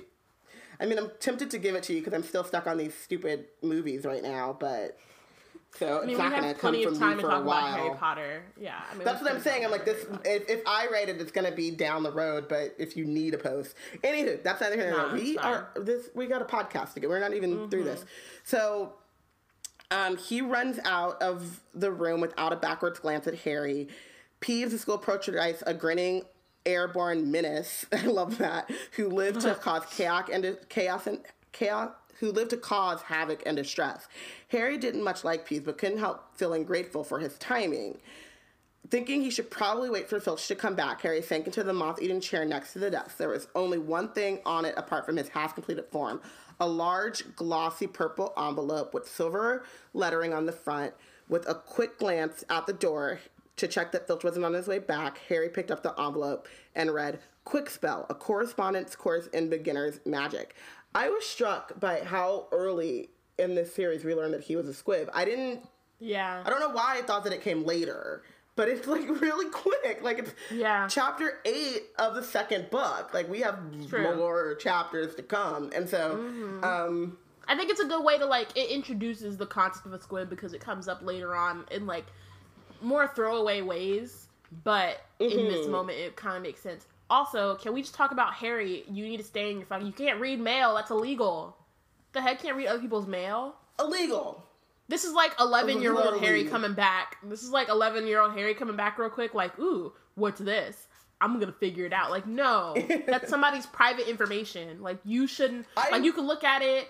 You can see, oh, look, there's a lo- envelope. You don't pick it up. What the fuck? What's wrong with you? And I would have given him, I would have given him a pass if he had not, if he didn't have to pick it up to tell that it was a quick spell course. Because if he would have seen quick spell, correspondence course in beginner's magic, like if he could have read that from where his position was, Right. then maybe as being a muggle raised wizard, his curiosity got the better of him, and it's not an excuse, like we said, but it's an explanation to his behavior. Right. This is just Harry being nosy and all up in somebody's business. Yeah, that's just disrespectful. As much as like I don't mess with Filch. What the heck, Harry? And it literally it says the next one. Intrigued, Harry flipped the envelope, flipped the envelope open, and pulled out a sheaf of parchment inside. It's like you should have been intrigued. No, You shouldn't have been. You should not have been. You deserved attention for this, even though you're not going to get it. Yeah, he never so- gets it for the stuff he really deserves it for. Except He Sectum really, Sempra. seriously doesn't. Except yeah. Sectumsempra. But yeah, he he deserved that shit. Yeah, he did. We He know. really we know. deserved it. We'll, we will get there. Hold We'll on to that there. feeling. Um, so, feel out of step in the world of modern magic. Find yourself making excuses to per- not to perform simple spells. Ever been taunted for your woeful wand work? There is an answer. Quick Spell is an all new, fail safe, quick result, easy learn course. Hundreds of witches and wizards have benefited from the Quick Spell method. And then there are some I don't know what they're called, like testimonies of how Quick Spell has helped these other witches and wizards.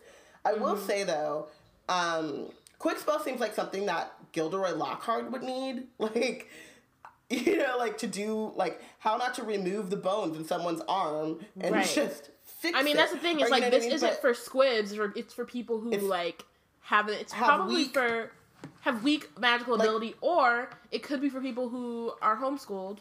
That might work. You know what I mean? Like we were talking about. But like even like Crabbe or something like that, where it gives Yeah. you like it helps you learn quickly some passable magic and stuff like Exactly. that. That My thing is um, like this first testimony talking about now after a quick spell course, I am the center of attention at parties and friends beg for a recipe of my scintillation solution. I'm like, really? That's why you need to learn magic?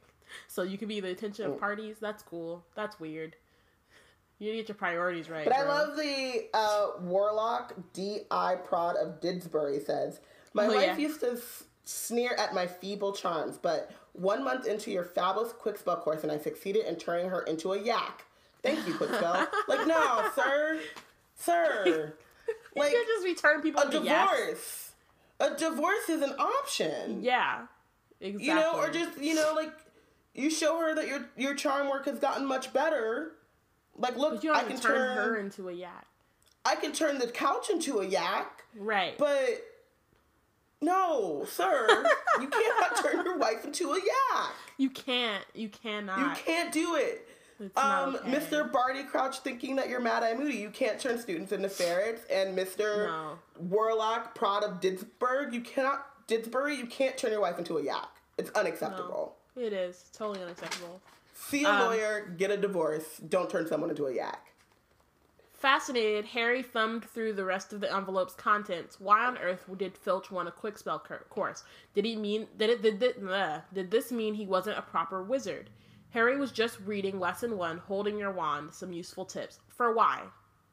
When shuffling um, footsteps outside told him Filch was coming back. Stuffing the parchment back into the envelope, he threw it back onto the desk just as the door opened. Um, that vanishing cabinet was extremely valuable. Hey. Aha! Um, Aha! we'll have Peeves out this. Oh wait, so that he's the one who broke it. Shit, that's even more a ha ha.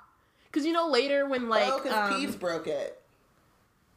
yeah, that vanishing cabinet was extremely valuable. Um, we'll have Peeves out this time, my sweet. So yeah, so he's the one who broke it because you know in Order of the Phoenix at some point Fred and George push.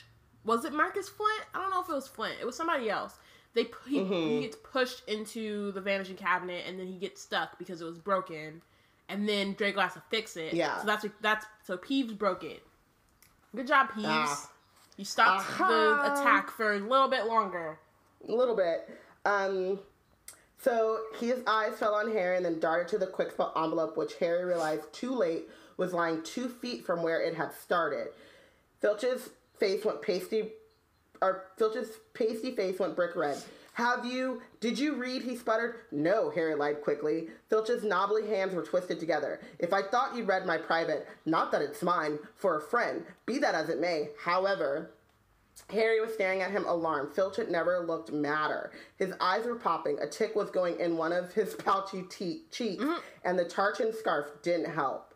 Very well, go and don't breathe the word. Not that, however, if you did, if you didn't read, go now. I have to write Pe- up report. Go.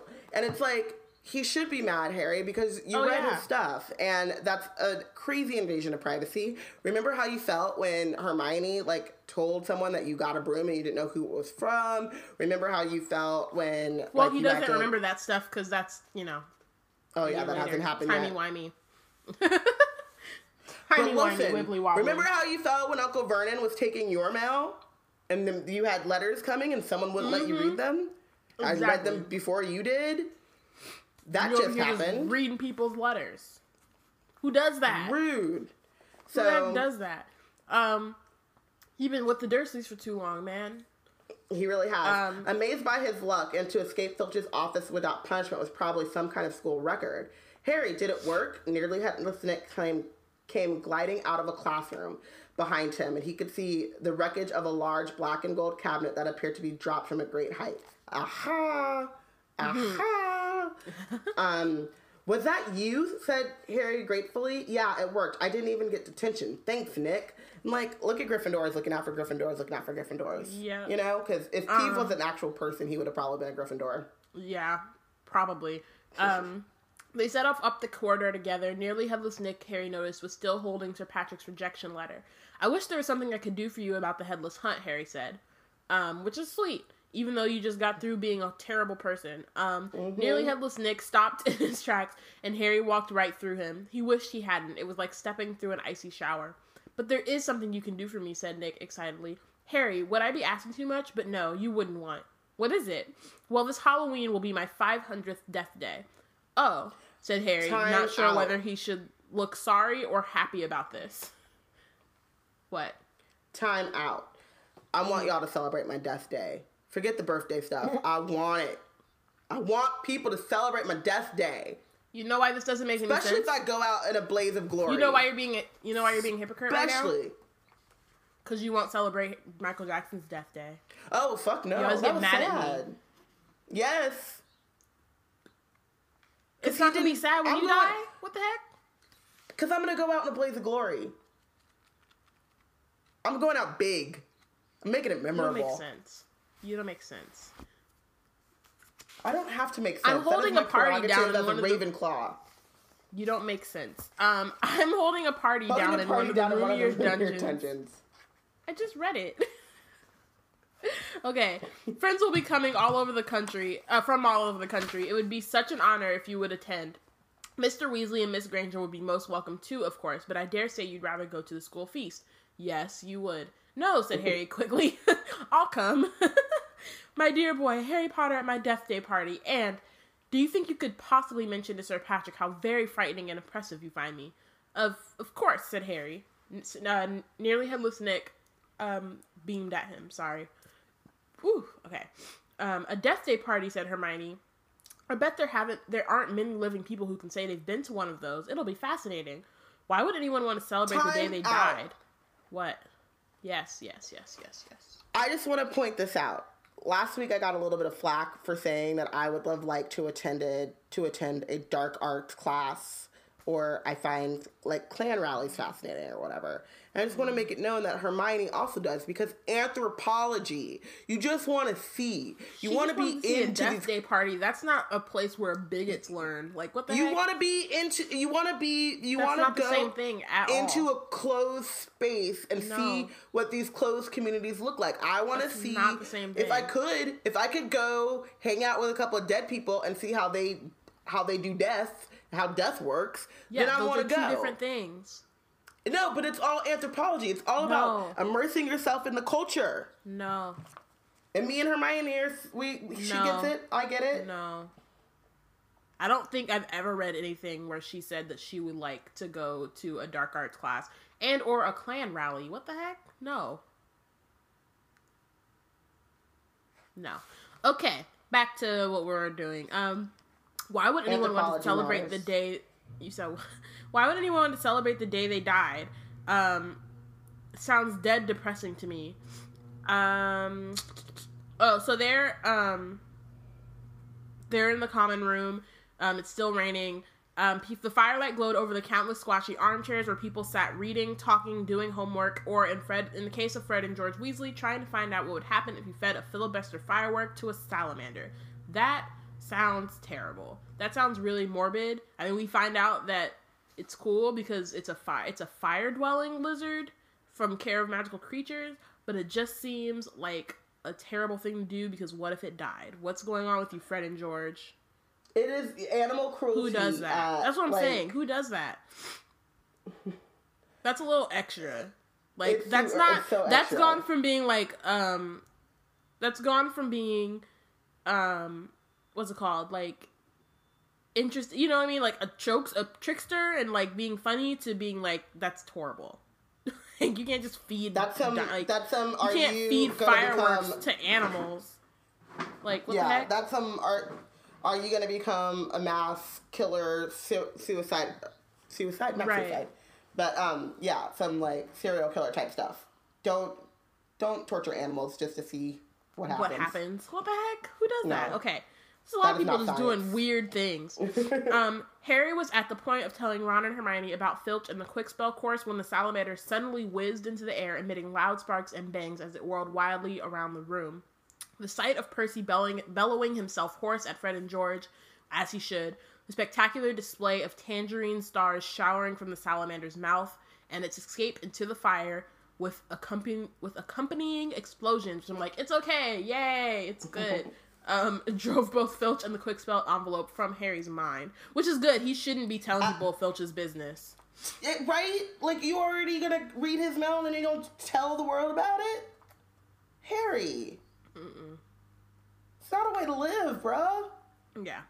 By the They're time Halloween ways. arrived, it's a problem. Um, by the time Halloween arrived, um, Harry was regretting his rash promise to go to the Death Day party. The rest of the school was happily anticipating their ha- their Halloween feast. The Great Hall had been decorated with the usual live bats. Hagrid's vast pumpkins had been carved into lanterns large enough for three men to sit in, and there were rumors that Dumbledore had booked a troupe of dancing skeletons for entertainment. Damn, they go all out for their parties. Um, Right? A promise Also, is a totally want to promise. sit in those. In the pumpkin? Hell yeah. Take Yeah. pictures like a photo booth. They should have a pumpkin photo booth. Um But also, the, pro- another thing, like live bats, though, dude. Like you, why? They're droppings all over the food, and why? That's true. That reminds me of what Spy, um, that the movie Spy, Oh where yeah. they're like just like they have like rats and bats and shit just like all in their office, which was gross. Anyway, um, a promise is a promise, Hermione reminded Harry bossily. You said you'd go to the Death Day party, which is like, you know, Hermione. Um, so they go down toward the dungeons. The Mm-hmm. but they passageway also leading could have grabbed some food and been and been fashionably late. They could have gone. Yeah. Yeah. that's that's true. Um, the passageway leading I mean, to this- nearly headless Nick's party had been lined with candles too, though the effect was far le- far from cheerful.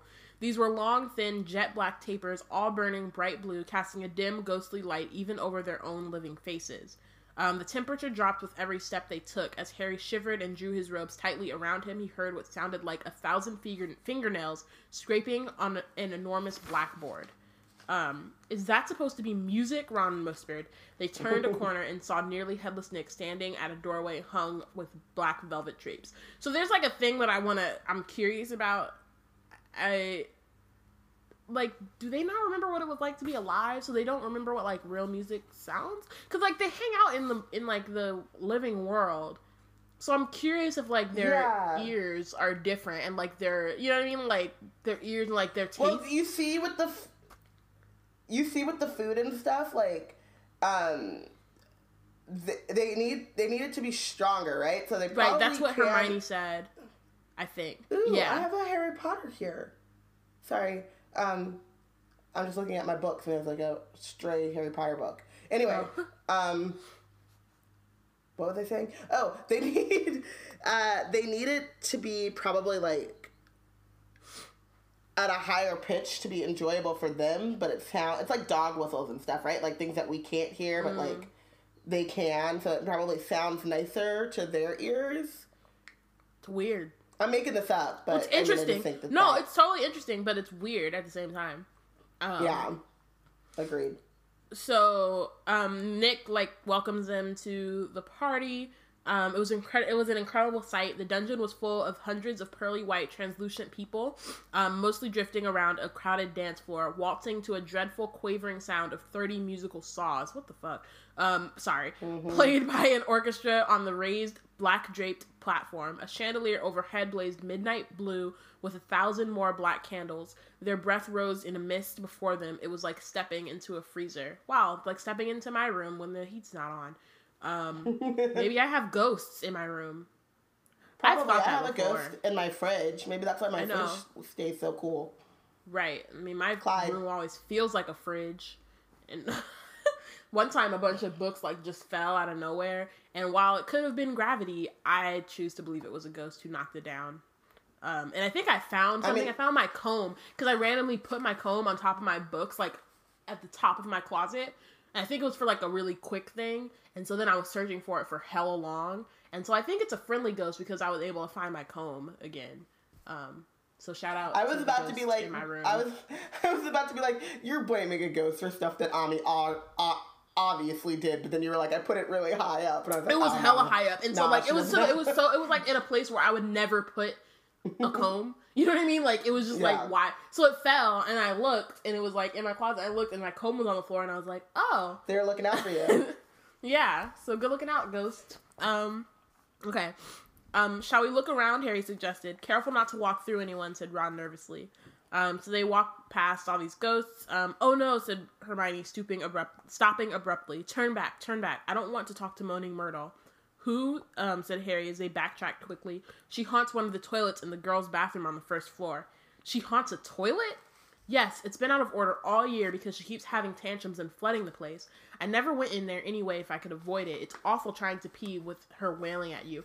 I'm curious, um, because it's just particular like she's already haunting the toilet, but it's this particular year where she's like just shut the bathroom, the entire bathroom down. I wonder if she Mhm. knows that it's like the 50th anniversary of her death, and that's why she's I just like struggling, or if it's just It like regular be. Myrtle stuff. But it seems like it's extra. Com- like from what Hermione's saying now, it seems like it's a little extra.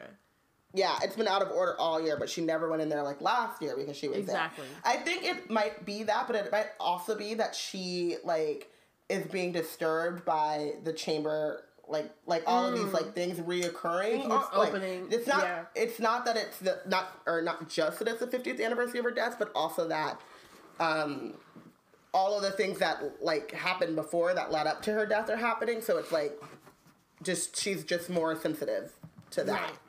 Right. Right. Um, Um. Yeah, it's interesting. But yeah, this Um, is our first look at Moaning Myrtle, and she becomes very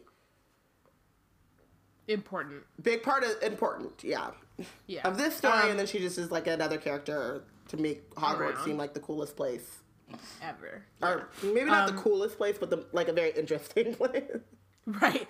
Um, look, food, said Ron. Um, so they go over to the other side, but they stopped in their tracks, um, horrified. The smell was quite disgusting. Large rotten fish were laid on handsome silver plates. Cakes burned charcoal black were heaped on salvers, and there was a great maggoty haggis, a slab of cheese covered in furry green mold, and in a pride of a place, um, in pride of place, an enormous gray cake in the shape of a tombstone with tar-like icing forming the words Sir Nicholas de Mimsy Porpington died 31st October 1492. I'm curious. I'm sure like Hag- I mean not Hagrid, Dumbledore was like probably provided all this stuff in the house. Well, really like in form of the house elves, not Dumbledore. yeah, he just well, he probably was just like, you can go for Do it, this, like yeah. signed off on it.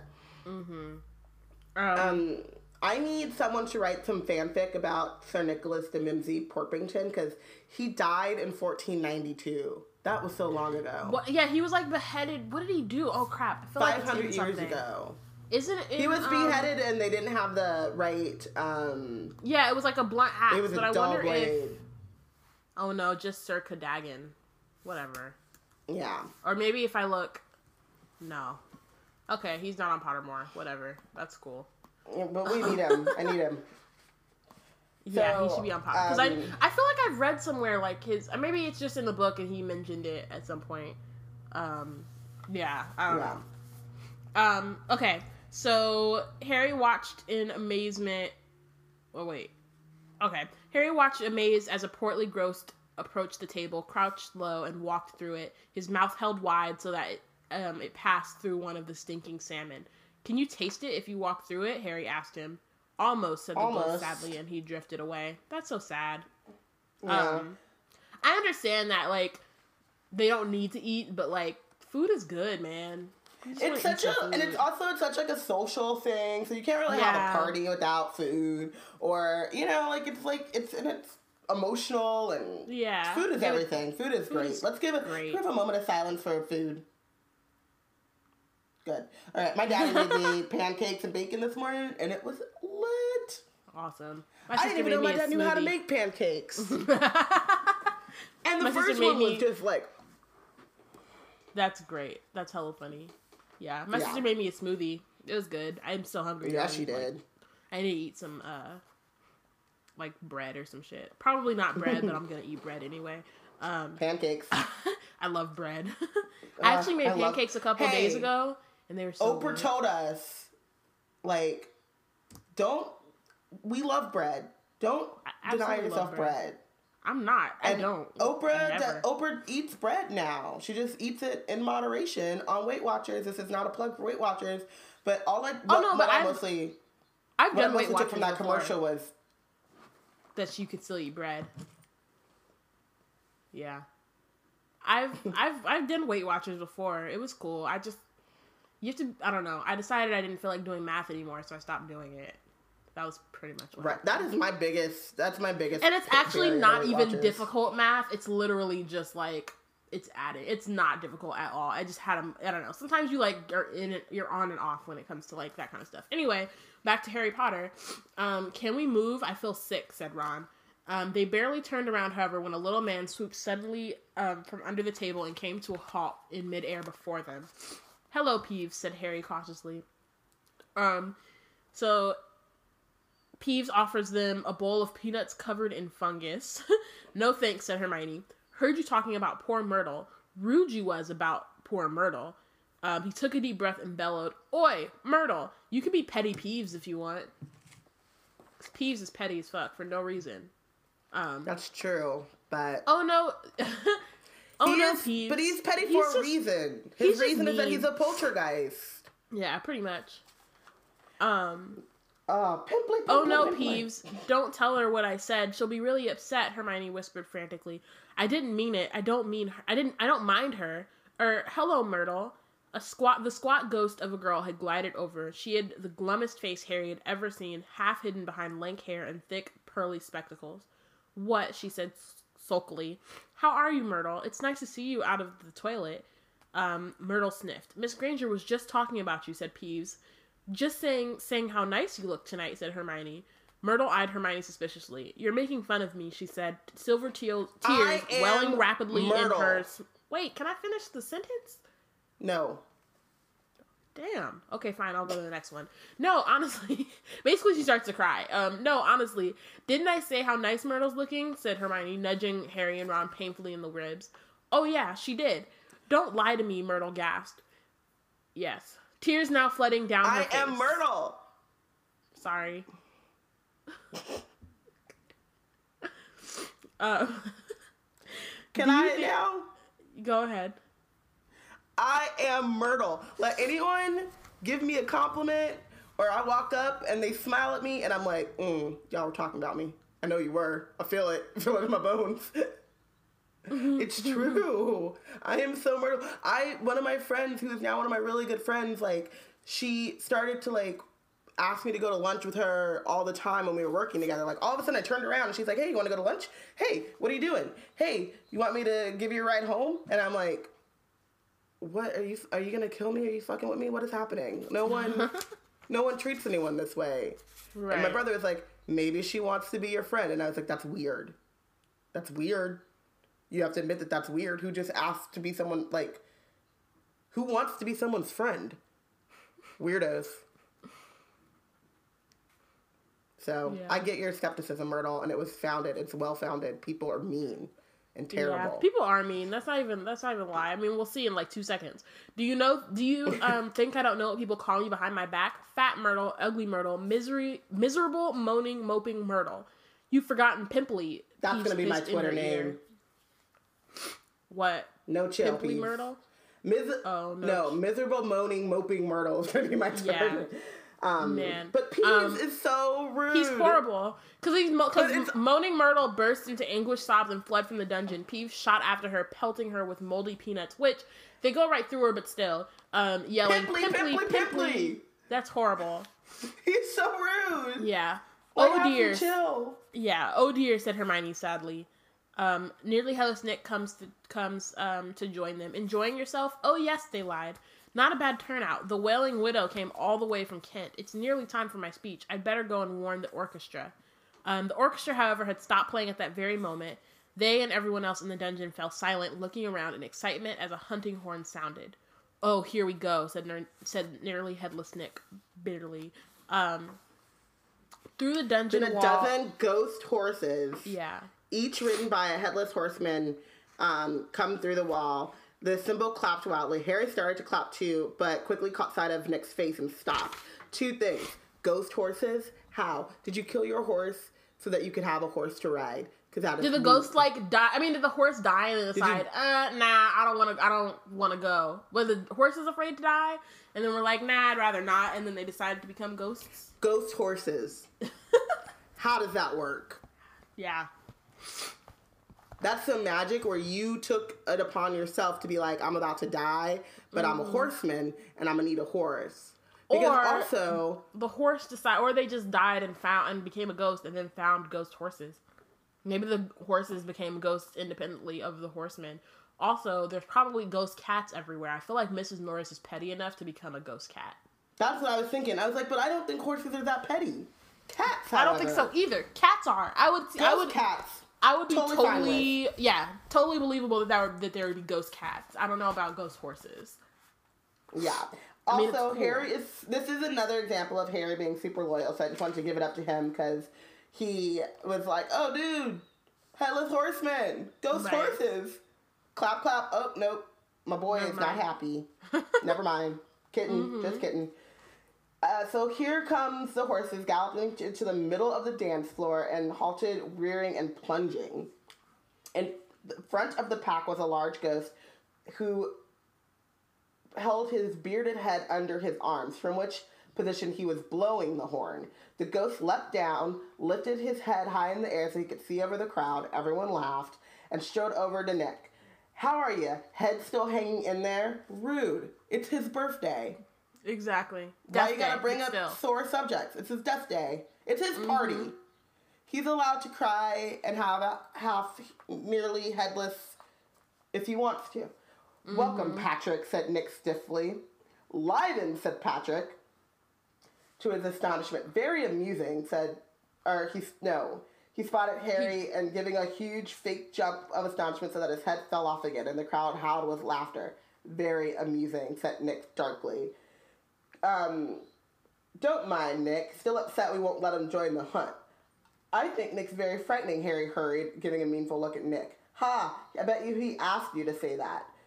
And then Nick starts to go into his speech, but nobody heard much of it as Sir Patrick and the rest of the Headless Hunt had started a game of head hockey, and the crowd had turned to watch. Nearly That's just Headless so Nick disrespectful. turned va- vainly to recapture the audience, or tried vainly to recapture the audience, but gave up as Sir Patrick's head went sailing past him to loud cheers. So rude. It's so So rude. disrespectful.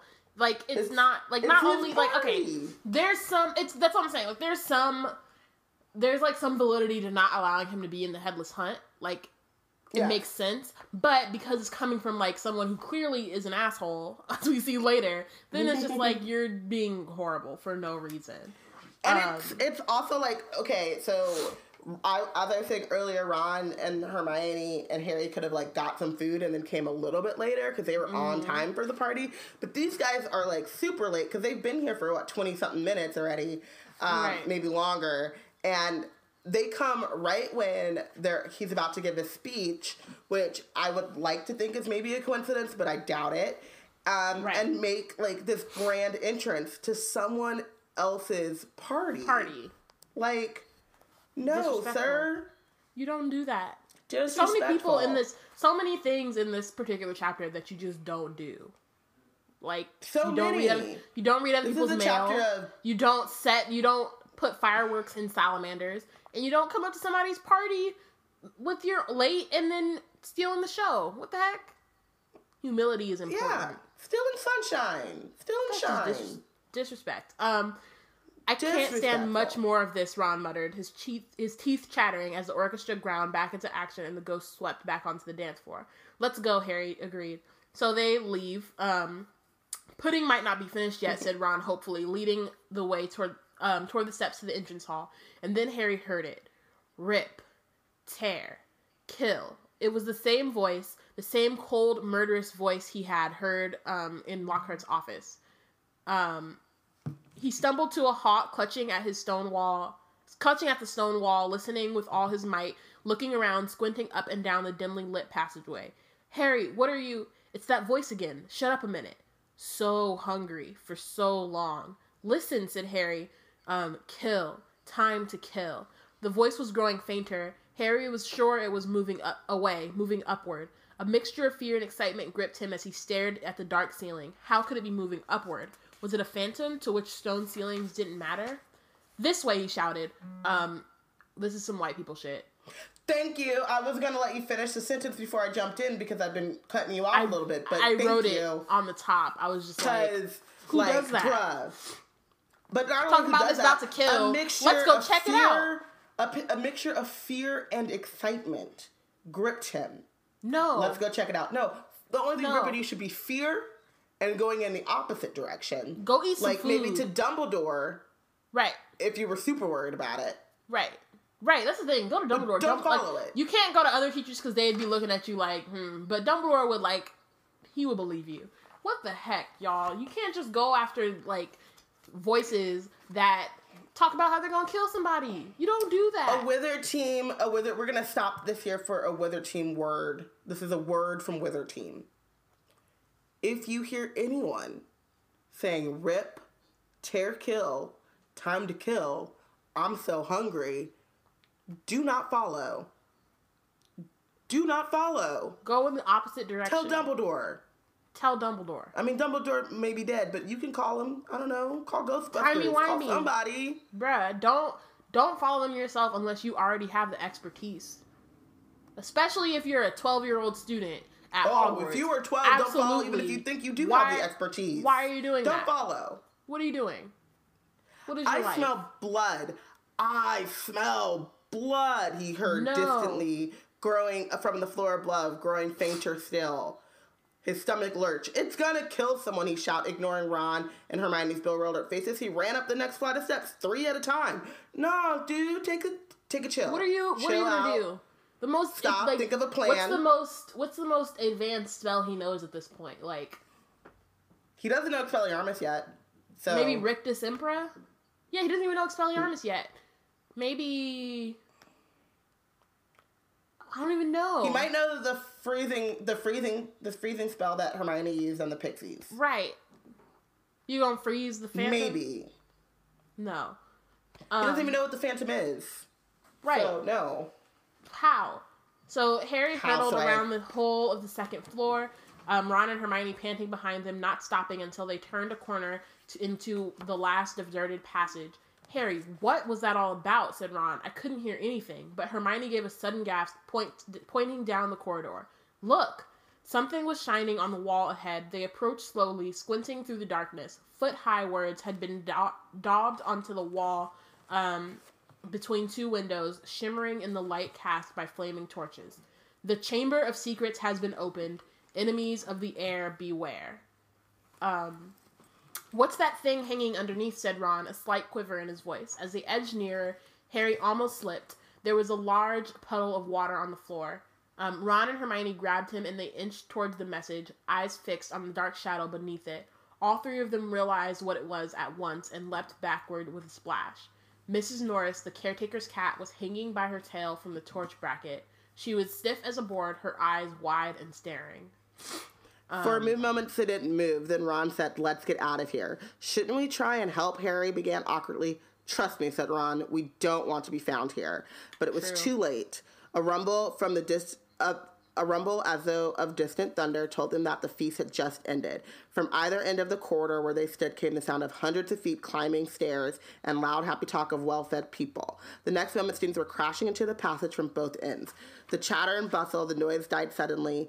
Harry, Ron, and Hermione stood alone in the middle of the corridor as silence fell among the mass of students pressing forward to see the grisly sight. Then someone shouted through the quiet, Enemies of the heir, beware. You'll be next, mudbloods. It Shut was up, Draco Malfoy. Malfoy. He had pushed to the front of the crowd, his cold eyes alive, his usual, usually bloodless face flushed as he grinned at the sight of the hanging immobile cat. What is wrong That's with you? sadistic. That's, that's in a way that is like, yeah. Um, keep talking for a little bit because I gotta go Oh. get uh, um, Anyway, yeah. yeah. That's um yeah, no, that's freaking that's weird. Who does that? That's so that's like really sadistic and like scary and like I don't know. We talk a lot about how how Draco is really like one dimensional in the beginning of this and like he becomes more um what like huh, I can't even think of the word. He becomes charger is. Oh, sorry. um, he becomes more like sympathetic later on. Um, but this is like a total. This isn't one dimensional. This is like creepy as fuck. It's not like it, you can't go from being like a one dimensional bully to being like a sadistic creeper to then being sympathetic. Like this particular sentence is just a lot. It's really extreme. It's It doesn't. It doesn't. Um, and, it, and it explains why they're so easy to like want think that he's the heir Slytherin. exactly. Um, but how do you look also, like- excited about that? And But, how and it's it's it goes back to the um Lucius being like you need to be more prudent because how Mm-hmm. do you think people other people are gonna see you even if they are about pure bloods or whatever it's like you'll be next mud bloods and he looks like super excited and like I don't like he's like made up comes alive in this moment and Right. it's gross. it's totally horrible. Um All right, so who is your MVP? Um, I said nearly headless Nick for getting um Harry out of that thing with Harry. I mean, out of that like fix with Filch. Um, and then also it's his death day party. He died. He should, Yeah, he should be real MVP for that. agreed. Especially the way he Um, died. That's a lot. Yeah, seriously, he's like I, I'm I more than anyone wished it was quick and painful. Um, I nominated Harry just because I think even though he was reading someone else's mail, which is rude, he um, was like a loyal friend to Nick, or he was loyal to Nick. I don't know if it's a friend thing, but he's a good guy, and um, Yeah. he like behaved admirably, even if a little stupidly, because he um, rushed to find out or to help save someone when he thought someone was in danger. But yeah, I mean, like I get that, but I also It was couldn't. dumb. I couldn't. I couldn't make him the MVP because of that, and then also the mail. Who does Yeah. that? So Who does that? while he was like, uh, he's not like the worst. Obviously, not the worst in this chapter. Like I didn't bench him. Yeah. but he did some Intentions stuff, so over like, execution. I can't. Right. yeah. Um, Um. So who did you bench? I benched Sir Patrick because what the fuck? Same. Who's Same. like What's wrong with you? he's he's he's horrible. And you know what? Like Malfoy almost got benched by one sentence alone, but I had to take the chapter Right. as a whole and be like, all right, Same. look. It was like he wasn't really in the chapter, so that's Yeah. that's pretty much the same with me. I almost did, and then I was like, you know what, Patrick. He was the one. Patrick was the one who made me so like he was already benched, and then Yeah. I read Malfoy, and I was like, ooh. But like again, I think somebody said like you're benching Malfoy for being Malfoy. Yeah. Um, and, and not so- actually being in the chapter. Exactly. So we're gonna let him go. He's gonna be. It's not like he's not gonna be benched ever again. Um, Yeah. He. But yeah. you can't come to someone's death day party, make it all about yourself, and then make fun of that person and just be completely disrespectful in someone else's house. Right. Like you can't do that. You just can't. At someone else's can't. party in somebody else's house, no. You just politely decline and you go be terrible somewhere else. Mm-hmm. Um, so next week we will be discussing chapter nine, the writings on the wall. Make sure to read and follow along, and also let us know who you think the real MVP is and who is bench for this chapter and the next. If you want to join the conversation on Twitter at We Black and Nerds and use the hashtag Wizard Team. Uh, you can also check out our website as we talked about a little bit here. Post goes up. Post go up Tuesdays and Thursdays, and some sprinklings in the middle, and then we have Hogwarts BSU, which you can also um, check out Submit on our website and Yeah. submit your own stories, fan art, etc., etc. Um, thank you guys so much for listening. Yeah. Thanks for listening. This was fun. Um, Yeah. Yeah. We'll We're see you next week. See you next week. See you in March. happy, happy last day, few days of Black Wizarding History Month. right. Exactly. Power to the wizard people. Power to the Power people to the wizard people. But that sounds. that sounds like oddly like pure blood, whatever. So just power to the people in general. Yes. Um. All right. Bye. Bye.